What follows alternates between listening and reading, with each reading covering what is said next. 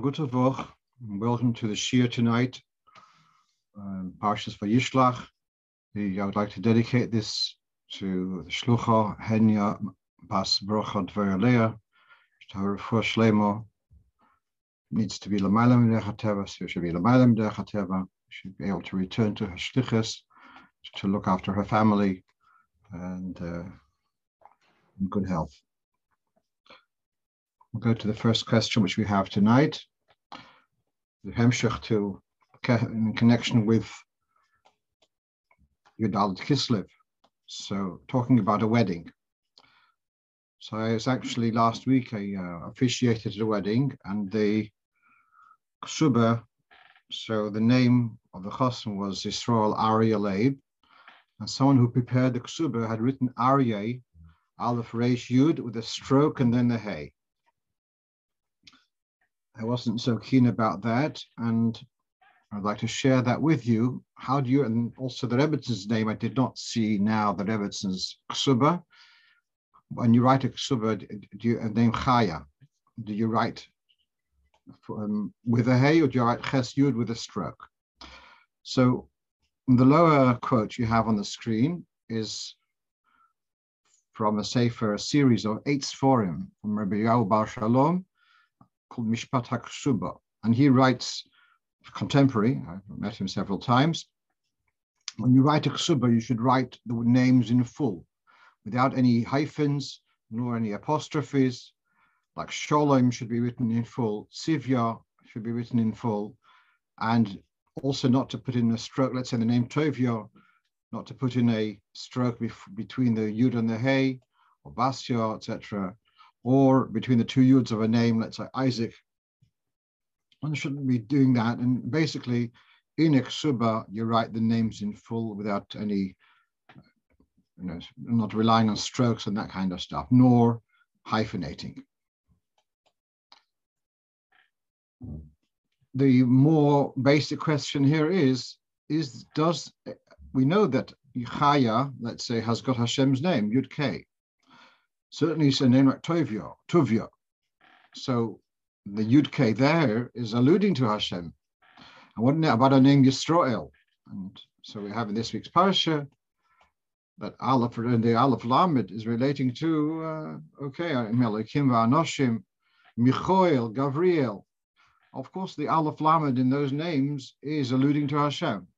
So if you had in a script text and it has the name Michoel.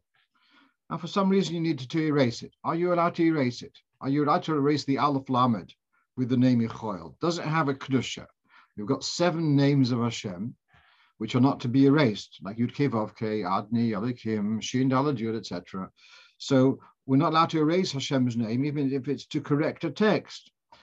But if it's a name which includes Hashem's name in it, does it have a Kedusha? So here you have another quote from another contemporary sefer, the upper quote on that on the screen, where he says that names of people, which include Hashem's name, like Eliyahu, Israel, family names, even place names, names of Sforim, and certainly words which somehow incorporate a Yudke or something like that, do not have Kedusha. And there's no halacha requirement to hyphenate them. And you are allowed to discard these, these uh, texts, which have this name, you're have to put it in the rubbish. Some are more careful about, like Yeshayahu and the Eliyahu, to, to finish off with a stroke. So fair enough that when you are writing an, a regular document, a letter, etc., you may the um, people are mahadar to write in Yeshaya without a hair at the end, just with a stroke. But when it comes to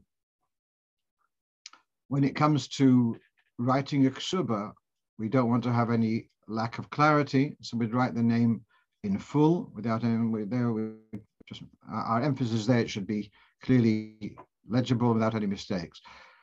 Which actually brings to an interesting question when people write uh, ksuba and they write the name Sheyichya, etc. You know, you have to be careful. You shouldn't give the impression that his name is uh, Avraham Sheyichya, but that Chayishich is part of his name. That can be a little bit confusing. Let's go on to the next question. This is actually, I found very interesting.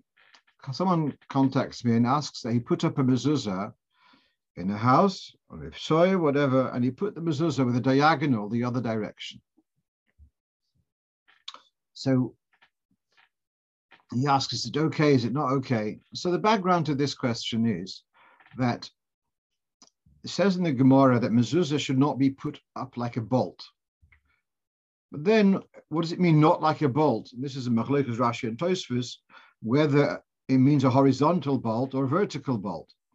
And as a result, la halacha, which way should the mezuzah be placed, vertically or vertically or horizontally? So the Shulchan Aruch, as you can see here, paskins that the tzricha liyah zekufa, the mezuzah should be placed vertically or chol mezuzah abayis. It should be the length of the mezuzah should parallel the length of the doorpost. The second point he makes is that the Shema should be the Soif Haglila, which means as, as you roll the mezuzah, so the it should be that the Shema should be as soon as you open it, you'll see the Shema. So Shema is the, the last bit of the roll. In other words, the closest to the opening. So these are two points which are written in Shulchan Then we've got the Rashi writing, that's the Ramah, who says, Yesh oimrim, there are those who follow the custom that it's, well, there are those who disagree and they say the mezuzah should not be vertical, but it should be horizontal. And the Medakdekim make a point of putting the mezuzah at an angle, diagonally. That's indeed uh, advisable, and that's indeed the minig b'mdina. So now here's the question. We've got we've had two dinim. One is that the mezuzah should be either vertical or horizontal or diagonal. That's one issue. We had another halacha that the mezuzah should be in a way that you should be able to read it uh, as soon as you read the Shema, as soon as you open it. Now, all very well. According to the opinion that the mezuzah is vertical, okay, that's straightforward. According to the opinion that the mezuzah should be horizontal, should it be that horizontal with Shema towards the inside, or should it be with the Shema towards the outside? I'm standing outside. If the idea is I should be able to open the mezuzah and right away start reading, so then it makes sense that as I'm standing coming into the house, the mezuzah should be in a, in, in a position that I should be able to read it, and therefore Shema should be further away from myself. I should be able to read it. If the mezuzah was placed the other way around, that the Shema is closest to you, that means it's upside down. If you'd open the mezuzah, you'd have to start reading upside down. And therefore, according to the opinion which holds that the mezuzah should be horizontal, it means horizontal and the Shema is towards the inside and al or it's, it's in other words in a position that you should be able to read it as you come into the house. Consequently, that's coming back now to the minhag of putting it diagonally. If you want to the yotze that opinion, then of course the tilt should be forwards in the form that if it were totally lay, um, um, horizontal, you'd be able to read it. But the Yeved, so this is from, you know, my, one of my favorites for Hilchas Mezuzah is Sefer Sechel Toiv. So he addresses this and he says, but the Yeved, if you put it the other way around, it's kosher, but it would be correct to reposition it without, uh, without a bracha. Someone is asking in a pidyon, going back to the previous question, how should you write your name with a if you have a name which is a Yisrael or something, um, I, I, I think there is a slight balance here. Names like Michoel and Gavriel, etc., people write normally, as far as I know. A name like um, perhaps a name which Tuvia, I'm actually not sure. I'm not sure. I, I, whatever you've been doing till now, obviously, is, is good, and just continue doing what you're doing till now. Okay, leave that for another time. Okay, let's move on. As I mean, you mentioned a power pidyon, just coming back to that. Some people I heard um, are particular not to write Baruch Hashem on a pidyon because they're going to tear it up and put it again. And I'm not sure whether that is a standard practice.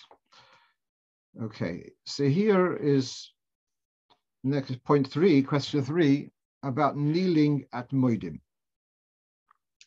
So in the newly published Kitzur Shulchan Aruch, there's no mention of any difference between the way we bow, kneel at Moedim to the other three bows. That's interesting, by the way, the Rambam talks about five bows in Shemon because it's including when we go back by Shalom. But the way it's in the Gemara, there's four times you bow, beginning and the end of the first bracha, and beginning at the end of Moedim. That's bowing. Bowing means bending your back forwards. There's also another thing called kneeling, or perhaps there's another word for that, because I know kneeling sometimes things kneeling to the ground, bending your knees. So here, this is from the Alter Rebbe Shulchan Aruch, and you can see it's in Kuf Gimel, V'al pi hasoid. When you say the word baruch, then you bend your knees, and be'ato, and with the word ato, you you you bow forward. Ato yispakaku kolachulius, what however you translate that, that person when they bend forward, their back, they, their spinal uh, links are visible in their back, obviously, if they're not wearing a shirt. So there is this idea, al pihasoid, that in addition to bowing, there is also bending the knees. And there seems to be an association between the word baruch, which means bless, and berech, which means the word is the Hebrew word for knee. Somehow there's an association here to bend your knees when it comes to the word baruch. This obviously leads to that by moidim, at the beginning of moidim, there's no word baruch there. Moidim anachnu there's no word baruch, and then there's no point in, in bending your knees. A good point, and uh, I believe that is indeed the Lamaisa. So this has been addressed in the Hiskashrus journal several times. And here, let's just read what we have on the screen. This is from number Shin Sadik. And he writes here that there's a sefer called Mishnah Chasidim, who was a Talmud of Talmud Arizal and Mnul Hayariki. So he writes in Ovois, in the first bracha, Yichra Gufoi, and Yichra Roishoi, etc. But by Moedim, he says Korea Gufoi, he doesn't mention Korea Roishoi, and somehow he says that this seems to support that uh, there's a difference between Moedim and the other brachas. And main, the bottom line is, as in Moedim Drabonon, we only do a bow forward and we don't we don't bend our knees. And that seems to be that the whole bending of the knees is based upon a Kabbalah idea that Berech and Baruch are related and therefore it doesn't belong at I, I, I, my response to this question was I, um, I indeed for, for, for I'm, you know, I was also brought up this way. The only problem is that in the Kitzur Shulchan Aruch, when we included Minhag Chabad, we kept to where it's really documented. To where if it's not, if I don't have a source for it, just because that's one of the way I was brought up, generally we didn't include that kind of minhag. So I might, might, might change that, but that's meanwhile that's the uh, that was the policy was while working on the safer. Let's move on. So here is a question that in this day and age, where to try to uh, promote tolerance, religious tolerance, racial tolerance, religious tolerance. So there is an idea of, of, of religious education, of knowing other, other faiths, which is not something which we necessarily are so excited about. And on the other hand, there is definitely a positive aspect to this. And so the question comes up again and again about having non-Jewish children in a class, coming with a teacher, coming to a synagogue to learn more about Jewish faith, which in itself I don't think is such a problem. Um, actually, I think it's a good thing. But what about opening up the Sefer, to open up the, Aron Kodesh and opening up a Sefer Torah to show them the inside of a Sefer Torah? How far do we go in accommodating our fine neighbors? So here we have, again, so here we have a quote from, I, uh, this I addressed a number of years ago in the Sefer Nesivim B'sdei HaShlichus, It's available if you want to buy it. It's available in shops. Um, this is volume uh, uh um, volume two. A whole say a whole discussion about opening a Sefer for going to see. And you can see here from the captions that there's a story with Chizkiyahu Melech Yehuda. So when Sancherev sends messengers to Chizkiyahu, and then he showed them all his treasures. It says, Vayarehu es kolbeis nechoshoi. Chizkiyahu gave them a tour of all the, of the treasure, the treasures of the of the kingdom, and one of the things which is Chazal say, he showed them the Sefer Torah and the Luchas in the Oren. And he was punished for this. Now, as you may remember, that Chizkiyahu didn't want to, he when when Yeshayahu rebukes him and tells him you're going to die prematurely because you haven't gotten married don't, and you haven't started a family. So Chizkiyahu said to, to the Novi, he says, that's because I foresee that my son will be a a, a, a, a promoting Avodah Zarah. So the response of the Novi of Yeshayahu to him is, Bahadei kavshi derachamono lo It's not your business to be dabbling in this in the hidden things of Hashem. Hashem has got his cheshbonis, the way he runs the world. You have to do your thing, and uh, what Hashem's plans are is it's, it's, not, not your business. So there is this lashon bahadei kavshi derachmono lo maloch. Why are you dabbling in the secrets of of Hashem? But there's another angle to this quote of bahadei kavshi derachmono, and that is that the Ta'ebesh to put the Sefer Torah and the Oren in the Kodesh Hakadoshim, and you exposed it. Who to asked you to take the hidden things of Hashem and expose it to the Umesh So that's another, and like as if one was the punish, punishment for the other. At any rate, this is a quote, what you the second quote on the screen is actually quoted in the article in the Sim Lichas, is from the Sefer Hasidim. And he writes the following. Ein manichim lenochri lirois es One would not accommodate a goy who wishes to see a dead body inside the grave, whatever the circumstances are. And then he writes the following. There was once, this, this is the Sefer Chassidim, interesting style of anecdote stories. There was once a Goyish minister who asked the Yidden to open up the Oren. He wants to see the Sefer Torah. And there was an elder person there, and he said, Al tiftuchu, don't open it, don't show him, because this was Chizkiyahu's sin that he showed, that he exposed the Oren to the ministers of Melech Bavel.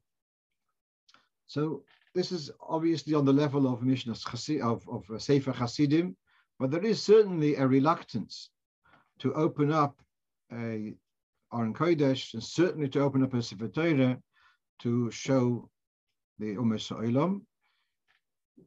Some will say that this is talking about uh, taking out the luchas from the Oren. The other argument is that this is the most sacred article which we have. So we are exposing the most sacred thing which we have. So there is certainly a reluctance here. And um, if possible, one should avoid it. Certainly say opening, opening the Sefer Torah, but even to open the Oren, one could, uh, nowadays, I'm sure we can find other ways of doing so. For example, if you're doing a uh, how do you say, a slideshow, video show afterwards, way four, you can show pictures of what's going on inside without having to actually uh, open physically to open the Oren. Come and show the curtain, this is what it is. And uh, we're not going to open it because it's so sacred. Okay.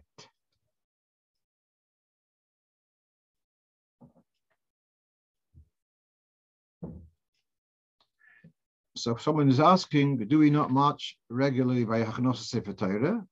Yes, and that's of course that's a chiddush, and so that's when there's a special celebration. So probably you have the idea simchas Torah shatnisht. There's a special protection with intense simcha that we don't have to worry about uh, exposure. But actually, in the article there, I've mentioned that there used to be a custom that when there was a royal visit to the Jewish street, to the ghetto, so then they would come out, the Yidden would come out and greet the king with the Sifrei Torah with the crowns on the Sefer Torah, the whole story of Purim Saragossa, because there used to be a, sometimes they would actually to just take out the empty cases and go out and the empty cases, and then someone mastered to the king and said that they are bringing out empty cases, and he was coming to a visit uh, for a visit to the Jewish street the following day, and the shamus or the rov, whoever had a dream that they should not. This time they should make sure they come out with the with this uh, Sefer Torah and don't take the scrolls out. And indeed, that next morning, when the king came, he asked them to open. And had, he, had they not had this dream, that would have been a Chil Hashem. Yeah, so the, the, the, it looks like when there was a need, it was done. But um, it's something which is done with a bit of reluctance. So if it's not necessary, you can avoid it.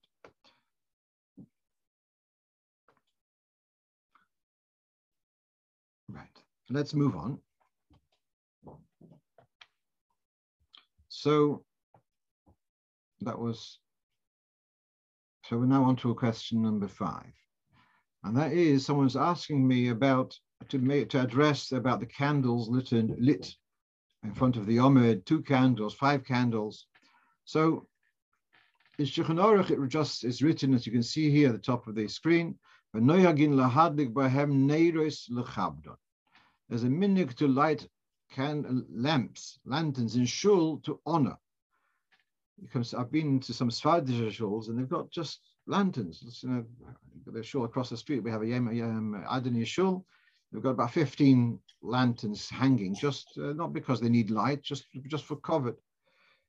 So in Ashkenazi shuls, we don't see so much the idea of just lanterns just look covered, other than some shuls have an air tomid, and that's not necessarily Cheminah Chabad, although we have one in Stamford Hill, then uh, the idea of lighting candles before the Omid. So that's where it's kind of remained. These are the candles which we light Luchovid.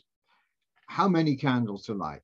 So as you see here on the screen, we have here from Piskei Teshuvos, uh, it's Simon Kuf Nun Aleph. If you've got the sheet says Kuf Nun Dal, it's my mistake. So here you have that the Shiniver Tzaddik is he's a son of the of the Tzanzarov, I think the oldest son. So he would have on the weekdays two candles, Rosh Chodesh three, and Shabbos four candles. The Gemunketsche would have always four candles, and others, many Polish shuls you see it's, it's four candles. The Minhag Chabad, uh, so we here we see the idea of having two candles. We can see in other circles also. But then we have the idea of having five candles. The earliest source for this in Chabad, at least, is from the Rebbe Rashab. And that's what we see here on the, this is a quote from Sefer HaMinhagim, that during the 11 month where Yovel is davening at the Omid, he would they would have five candles at the Omid. And similarly, a person who's davening the Omid for your side would have five candles. And that's corresponding to the five levels of the Neshama, Nefesh, Ruach, Neshama, Chai, Yechida. What is interesting, that the Rebbe now it's almost Yutas Kislev. The first time I had the chus to see the Rebbe was the night of Yutas Kislev.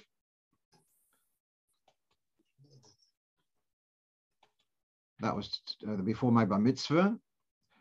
And the Rebbe would say Kaddish. So the first time I saw the Rebbe was he was saying Kaddish in the corner of the shul upstairs. The corner as in on the right, not where near the door where the Rebbe would come in for Kriyas Torah on the weekdays, but it was the far right, Mizrach Dorim, uh, and the Rebbe was saying Kaddish. There was about, about I don't know, approximately 10 days in the year when the Rebbe would say Kaddish, perhaps 13 days in the year he said Kaddish.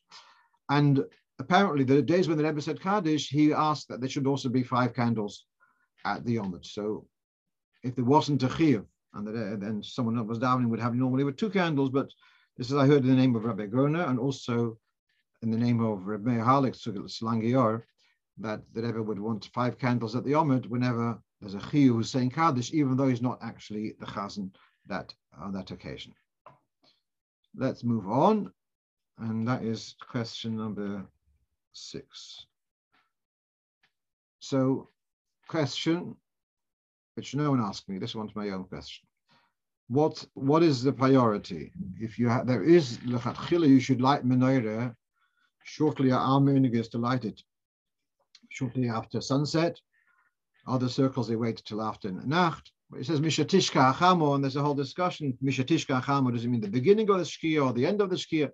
But maybe that as it may, but we like menorah. The Gemara, that how long can you allow the menorah? Uh,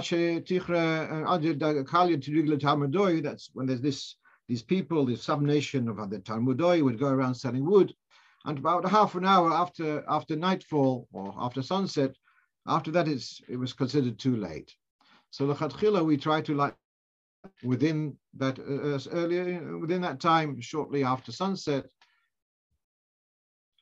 Now, what's the story if the husband, let's say, can come home and light on time, but his wife has got a job and she's supporting the family, and she can only get home at 5.30, 6 o'clock. Should he light the menorah on his own without her? And then she'll come home and see her put out menorah. She's right, so she wants to light again. She can do it again. Is that a good idea? Or is it better that she should that he should wait for her, light the menorah late, and then and and wait for his wife to come? So my feeling about this now, um, not I'm not going to say that's how I did when I was in this position myself, 39 years ago, but way I understand now, a few more white hairs since then, that you have in the Rambam it says if you have a dilemma, you have only one candle and either use it for Shabbos candles or Hanukkah candles. So he says you should give priority to Ner, Shabbos because the idea of Shalom Bayis is more important than Pesum and Nisa. And then he brings how, in the case that the Hashem would allow his name to be erased, to be written and erased in order to bring about harmony between husband, husband and wife. And the mission of the Torah is to bring Shalom to the world. And therefore, that we had we learned recently a sikha of the Rebbe discussing this Rambam at length. But the idea of shalom bayis is more important than pisum and nisa, and therefore, if there's a question of compromising on your hidur mitzvah on ner Hanukkah, in order to make sure that your wife isn't upset, even if she doesn't say so, so so then it's correct to to uh, to uh, compromise in ner Hanukkah in order to increase in shalom bayis. In addition to this, we have that there are more in Simon Tov Ein Reish base, or Tov Reish Ein base. You'll see in a moment why it was a difference. Yesh Oimrim, those who say that nowadays that we light indoors, the whole time frame of waiting don't, don't light too late is not relevant nowadays because we're lighting indoors in any case. He says, one should try to be careful, but it's it's not so such a big deal if you're going to delay. So if someone would ask me this question, I'd tell them to to to wait till the wife comes home in, in order to enhance shalom bayis. Now, as I just mentioned, the simon is tof reish ayin base. Tov Resh Tirav can be read. You should be start. You should be hungry. Ra'ov is hungry. Tirav, you'll be hungry. And this is the question: You're hanging around till your wife comes home. Are you allowed to eat any supper before she comes home? And um, you're going to be hungry. So uh, that that's going to be a problem. Yeah. So that they the in the Shulchan it's written Taf Ayin Reish base, which means Terav should be gishmak, should be pleasant but uh, instead of tirav, you should be hungry. So here's the practical question: Should, uh, if the, he is waiting an hour, an hour and a half, is he allowed to uh, have supper whilst he's waiting? So here again, this is from Nesiva Bezdei Shlichus volume base. This is a, more uh, extreme case, someone who's traveling during Hanukkah. It was the question was someone's traveling to Manchester. By the time they get back, is he allowed to eat before Ner Hanukkah? Which is going to be uh, from London to Ma- Manchester to London, whatever, whichever way. It's about a four-hour journey, um, approximately. So normally you're not allowed to eat before Ner Hanukkah. You're allowed to have a te'ima bi'alma. You have to have a little bit uh, nibble, less than a kabeya, less than um, well, twice a kazais, yeah. Uh, other foods you can have other foods that's okay, but if, but if it's mezainis or hamotzi, you should uh, you should um, remain, um, how do you say abstain from having less than a kabeya in in one uh, moment in one go. if you can't manage, if it's really, uh, then you can you can eat normally because you are uh, you're going to light when you get home, and you're not in a position to light now because you're in the middle of driving and from air from Manchester to London, etc. So back to the fellow who's waiting for his wife. So he wouldn't be able to have to have proper supper. Could have a bit of coffee and a cup of some biscuits. That yes, a little nibble that would be okay, but not to have a proper meal. So you'll yes, you'll have to be patient on that. So uh, a bit of a bit of Mesirus Nefesh. Okay, someone is pointing out here on for a yahrzeit on Shabbos we use five yahrzeit candles. Surely it is ignorance that some light yahrzeit candles on a weekday. You mean about lighting five candles? It could be, but uh, I know in 770 they had five candles, five yahrzeit candles. So it could be it's just a harchova. I don't know.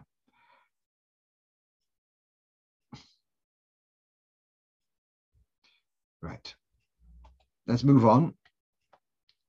So in this country and in, in many um, Western well, countries, the government encourage you to give uh, tzedakah, give charity, and they tell you that if you give X amount of money, and they will give back the tax to where you gave the uh, donation. There's various systems in France. They have one system, in America another system, but the principle is the same. That the, that the tax comes back. All right, so we've got these little systems here where you have vouchers and you, you put in X amount of money, and then you will be able to give, distribute a little bit more because of your, tax return. So someone's on this system and they wanted to type in that the online donation of 80 pounds and they pressed another zero. So they pressed 800 pounds. So they've put 800 pounds and the uh, you can't get your money back once you put it in. There's no, no one to talk to. So now they ask, okay, I can manage that, but can I put this mice, put the, this, it was 80 pounds mice for the past month. Could I put the other 720, the extra, could I put it on credit? Can I have credit with Meiser? Basically, that's the question. Can I, this was a mistake, what happens if someone comes to me and I have a, someone who I feel very st strong sympathy for, I don't have enough Meiser money now, I'd like to give them more.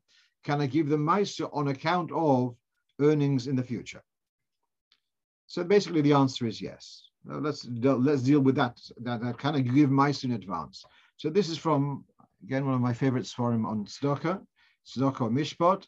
And he writes, after you've made your cheshbon of Meiser, it's advisable to have a special wallet where you'd put your Meiser money. Personally, I have a separate bank account. And so the Meiser goes into that bank account. And so you put your Meiser money aside, even though you don't have clients to whom to give it right now. So you'll have this as your budget. Your Meiser is your People often get confused with Meiser and Tzedakah. Your Meiser, your, your Meiser is your budget for giving Tzedakah.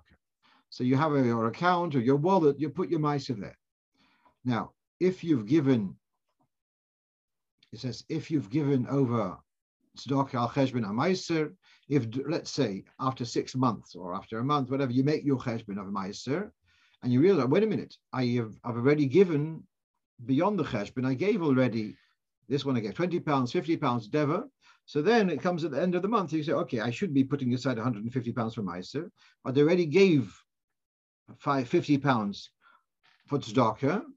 And so, all right, so now instead of putting aside 150, I put aside 100, 100, 100 pounds, etc. And if you actually given, that he writes further, this was relevant to us, if you actually turns out you've given more than you should be putting down in the, in the Meiser account, so then you can deduct this from the Meiser for the Tkufa Habor for the future. So it's okay to put aside money. Sorry, it's okay to contribute money to tzedakah on the cheshbon, on the account for future Meiser. That's legitimate. In this case, it was a mistake. They put the money into, into, into this charity account Uh, probably probably is retrievable, but instead of going through the whole thing, and if you get if you put by mistake money into tzedakah, uh, if it was a real mistake, as far as I remember, you are allowed to take it back.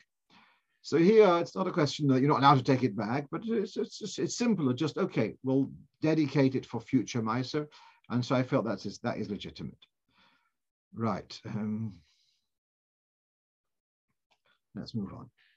So here's a question, question number nine, and this is that a Jewish fellow is a locksmith, and he works for a non-Jewish firm. And last week he was given a job to go at this and this address to fix a lock. And he did the job. Then he actually turned out to be a church. He didn't ask the question was he allowed to do the job. He did the job and now he's asking he was paid, probably he's paid not just a salary, but paid, or perhaps not a salary, just paid for the jobs which he does. And now he's got received payment for fixing the door of a church. Is he allowed to keep the money? Should he give it tzedakah? He's asking the question after the fact. This is his question. So, looking in Shulchan Aruch in Yoreh De'ah, in the Dinim of Avodah so he writes, we have the halacha, it's actually a Mishnah of Avodah. Also, live noisim agoyim kippah, shemamidim bo elilim. One should not be joining in with goyim in building the dome, which is over the, the idol.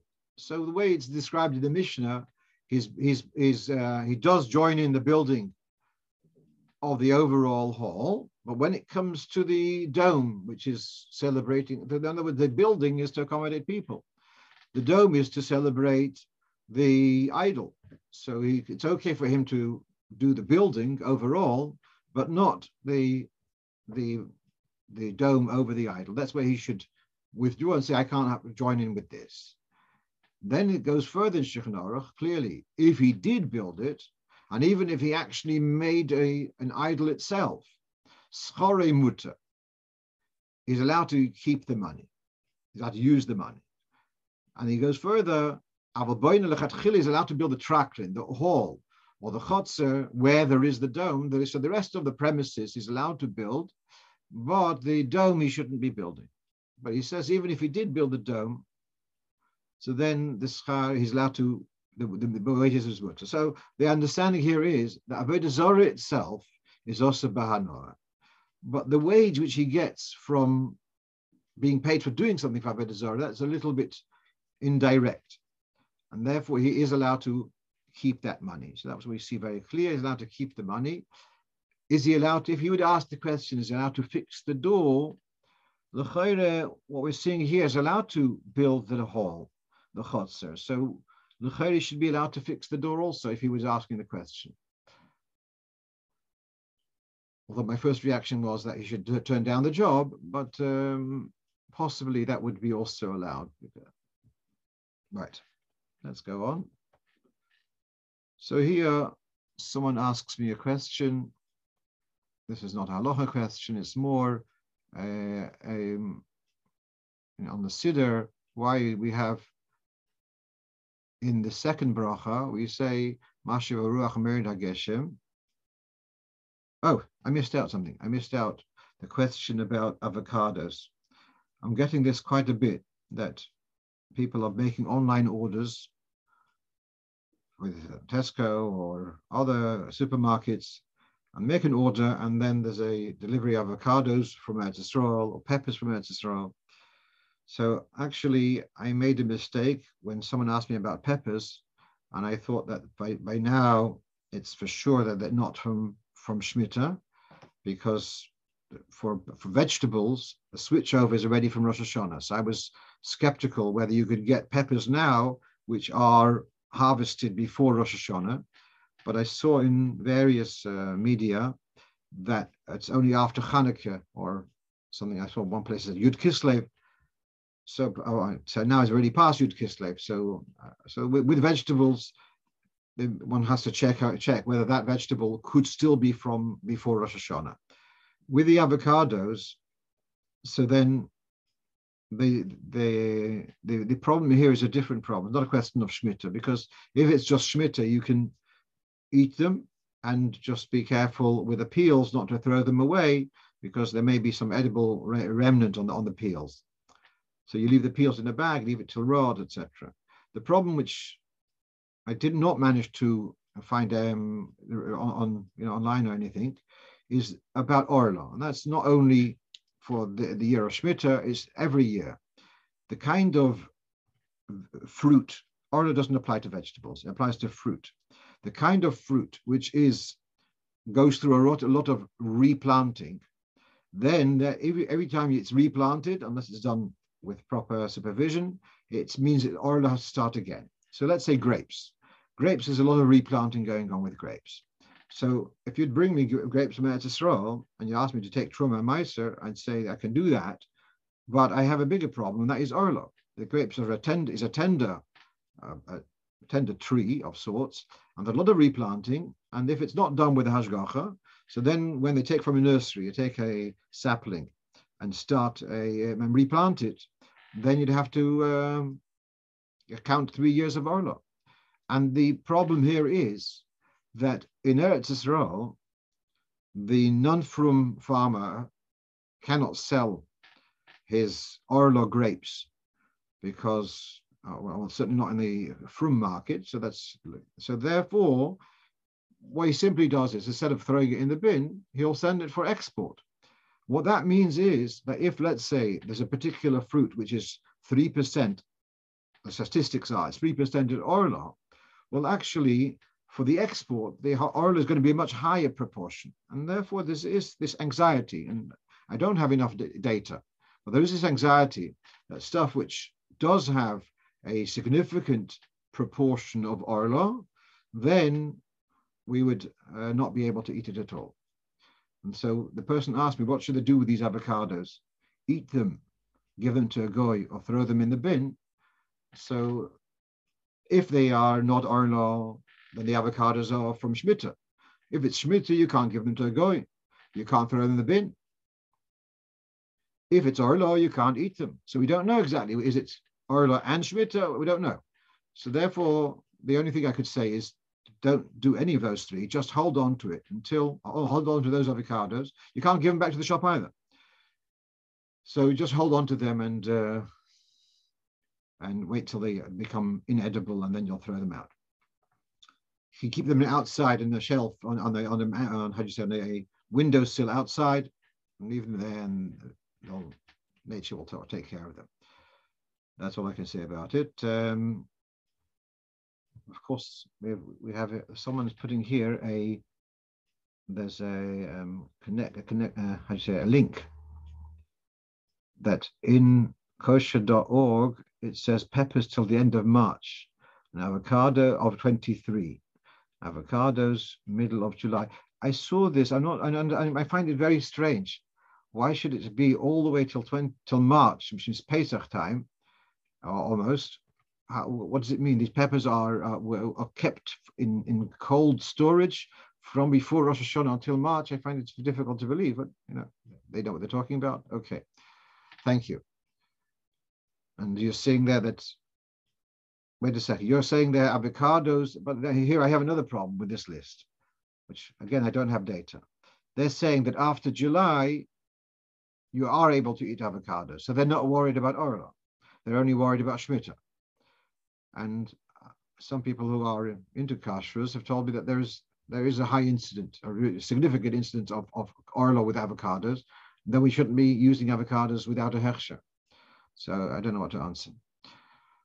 I did I did try uh, um, to do some research. I didn't get very far. Okay, let's move on to question number 11. But thank you for that link. Um, for, oh, it was a direct message. So it's the uh, link is from www.kosher.org.uk slash shem ita dates. Okay. Thank you. Let's go on to our last question for on our list for tonight. Thank you. Um, why is it in davening in the second bracha we say Mashav Ruach Merda Geshem, and in the ninth bracha we say V'sein Tal Umotter. What's the difference between Geshem and Motor? We translate both of them as rain. So why is there a change of the word in between one and the other? For those who didn't realize, we've switched to the St. Alamotter, yes, about a week ago. We've switched to St. Alamotter. That was from the 5th of December, I think. Right, so we have here two sources which address this. One is the Aruch HaShulchan, and the other one is the Malbim. So let's first read the Aruch HaShulchan. This is in Simon Kufyu Dalad, where he talks about the switch over of Total um, um, Mashav Aruch and. And he says, I have a question. Why is it Bahaskara? In the second bracha, it's Haskara. We're not asking for rain. We're mentioning, we're praising Hashem, that Hashem provides rain. And there we use the word Geshem. Or Bashala, in the ninth bracha, where we're asking, the same, there we use the word Motor. So he writes the following Geshem is when it comes down from heaven, which is it is above and it comes down from heaven. As it says in Yimolu Ha'ovim Geshem, if the clouds will be filled with rain, with Geshem. And also by the Mabul, by the flood, it says Vayikoli HaGeshem Min Hashemoy. So he seems to be understanding that the Geshem is from a higher level physically in heaven.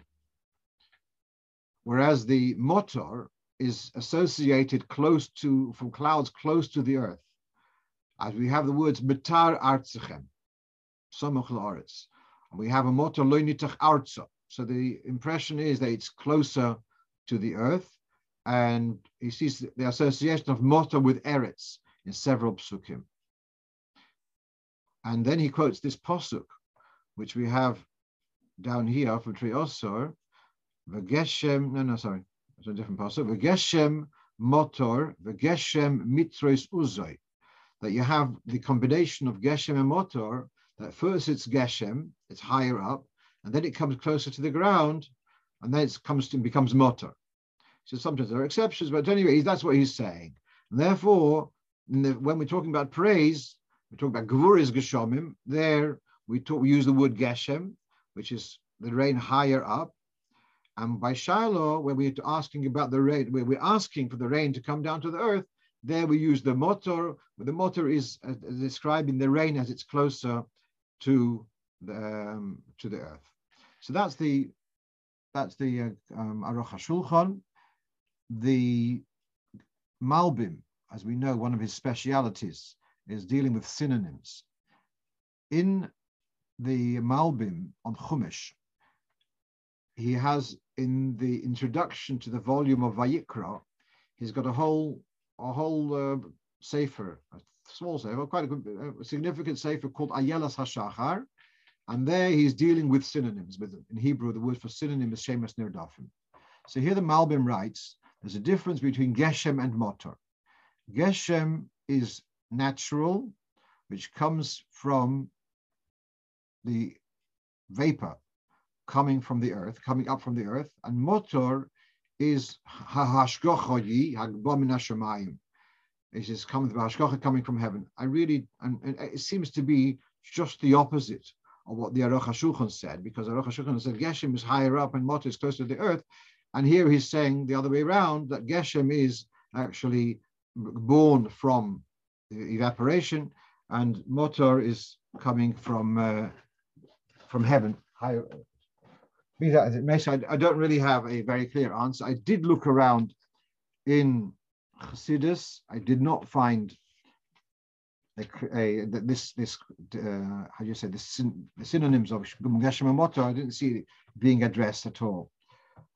We have another couple of minutes. I'd just like to share with you something which came up over Shabbos, and that is that in Yismach Moshe on Shabbos morning, so we have Yismach Moshe b'matnas chelkoi and it says, luchos avorim hoirid biyodoi.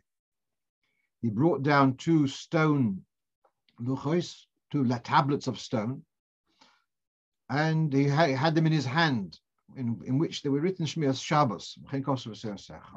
So the questioner asked me, why does it say biyodoi in his hand? I would have assumed that he held it in both hands. And elsewhere in the Torah, in the Torah, sometimes it talks about Moshe holding the luchos in his hands.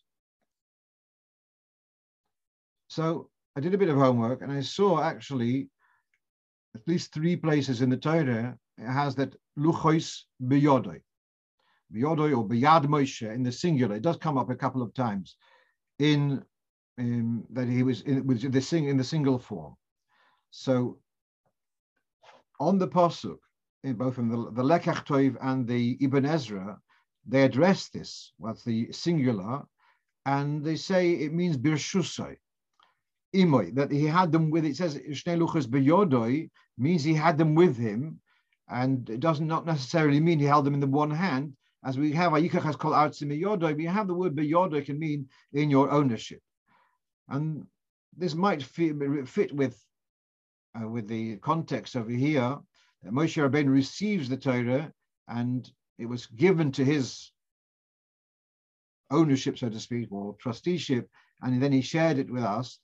But uh, then I saw there's a pirush on the Siddur called from Rabbi Huda Bar Yochor.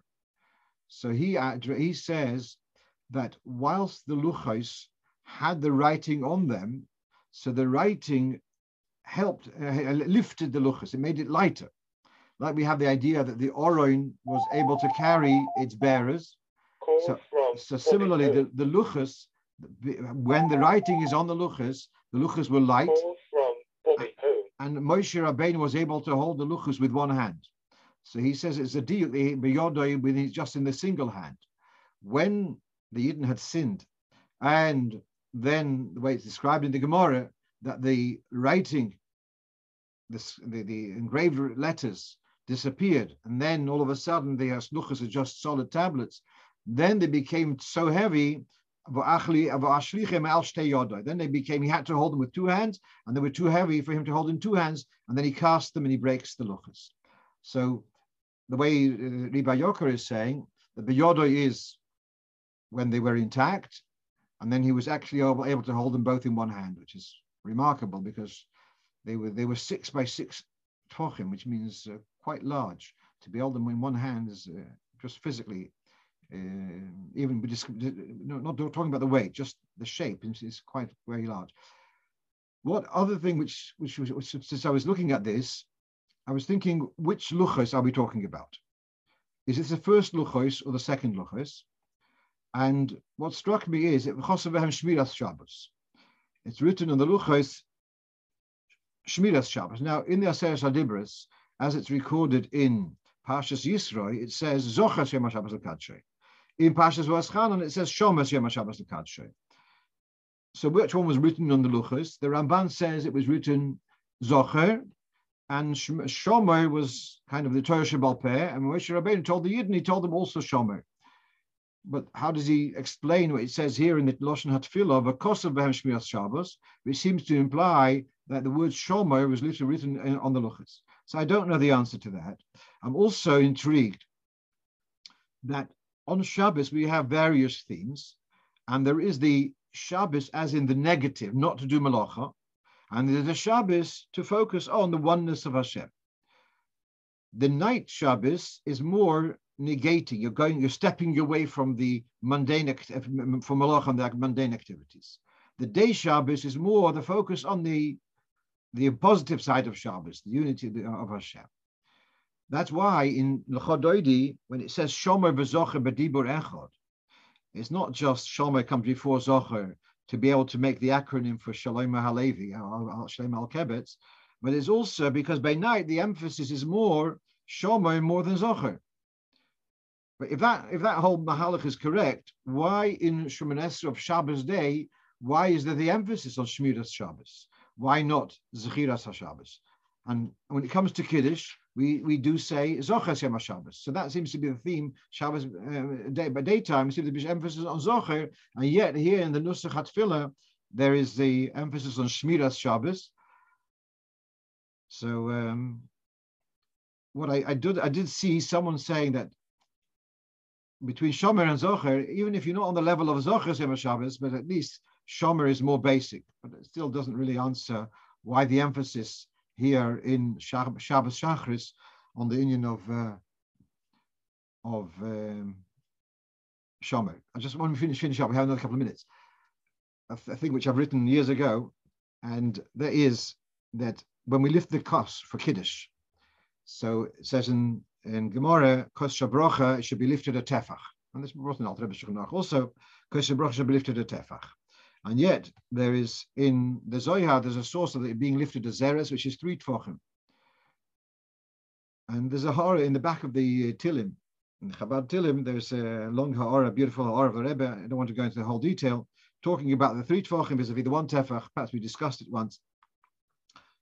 So my own theory is that interesting that in the, there's a din of kinyan, and one of the way of acquiring something is doing hagbor. And some places, some poskim say hagbor is one tefach. Some poskim say hagbor is three tefachim.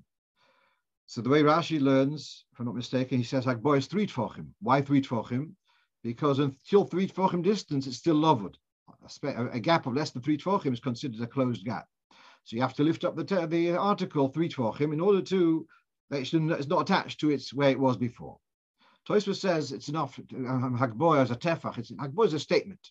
To say my statement, this is yours.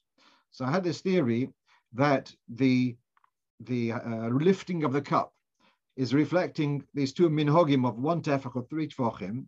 It depends what you're trying to make. Is it, are you trying to make a a positive statement? So then say a tefach. If you want to negate, it's not connected to before, then you should be lifting the cup three tefachim. Friday night you make kiddush, so we are noyek to do kiddush standing. So if you're standing, typically your cost is going to be three tefachim away from the table, up, up, from the table. Shabbos day, we saw the Rebbe uh, by the Farbrengen. What he did in private is another thing, but you don't have to lift it at um, three tefachim. If you're sitting, you don't. No one lift the, the cup three tefachim from the table, as far as I've seen. So by day, it's lifting a tefach. Friday night, the union of, of, of negating, as I said before, it's negating your most the, the molocha. Therefore, Friday night, you need to have three tefachim, like the Kinya Hagbor is, it's not lover, it's not connected to the weekday. So Friday night, you have to cost three tefachim. Shabbos by day, where it's a more a state, a positive statement, union of, of uh, the Achtus of Hashem, of Zocher, therefore it's enough to lift it to Tefach. All right, but that just comes back. So why then in Shmoneh do we have the emphasis on um, on on, on Shomer, so I don't have the answer. All right, so um, I, I, think I'll still be able to fall to sleep tonight. Um, someone's asking why in Ma'ariv do we say Zeichel Bereshis and I, am not I'm not in Shachris. So it's well known that the I, the, the, the, three, the three themes of Shabbos you got Zeichel Bereshis, Zeichel Tzidas Mitzrayim and Matan Torah, and then Yemosa Moshiach. And so the emphasis by night is Zeichel Masa Bereshis. That's why we say by Chulu, it's a passage about Masa Bereshis. By day, Shabbos Shacharis. We don't say Zeichel Masa Bereshis because there the emphasis is on Yitzias Mitzrayim and Matan Torah. That's why it's also in Kiddush and also Shemon we are we are echoing Matan Torah. That's the emphasis. Shabbos by day is the union of of, of Zeichel Matan Torah, and then Shabbos by Mincha, which is got to do with the remes for the Moshe Mashiach, we can't say we don't say Zeichel and we don't say Yismachu at all because we will celebrate when Mashiach is here. So we don't say Yismachu at all. The question remains with what about Musaf? Uh, the only thing which I can answer is I don't have a, a proper answer, but in in Nusach Ashkenaz they don't say Yismachu at Ma'ariv nor at Shachris. It's only at Musaf. So you Musaf, the original Yismachu with the full text Zeichel and is kept at Musaf, but it's not an adequate answer either. So all right, Bez Hashem one day. Meanwhile, I wish you a good Tavach and be well, and we should meet in, in good health. And uh, Simchas Olam al Rosho with Mashiach Mashiach Tzidkenu will solve all these questions. One time, um, Rabbi Gutnik was with the Rebbe, and he asked the Rebbe something, and he said Mashiach about something about Mashiach coming on Shabbos, and Mashiach will answer the question. So Rabbi Gutnik says, but I thought he said, Yoanov is going to answer all the questions. So the Rebbe answered, Mashiach will answer that question also. A good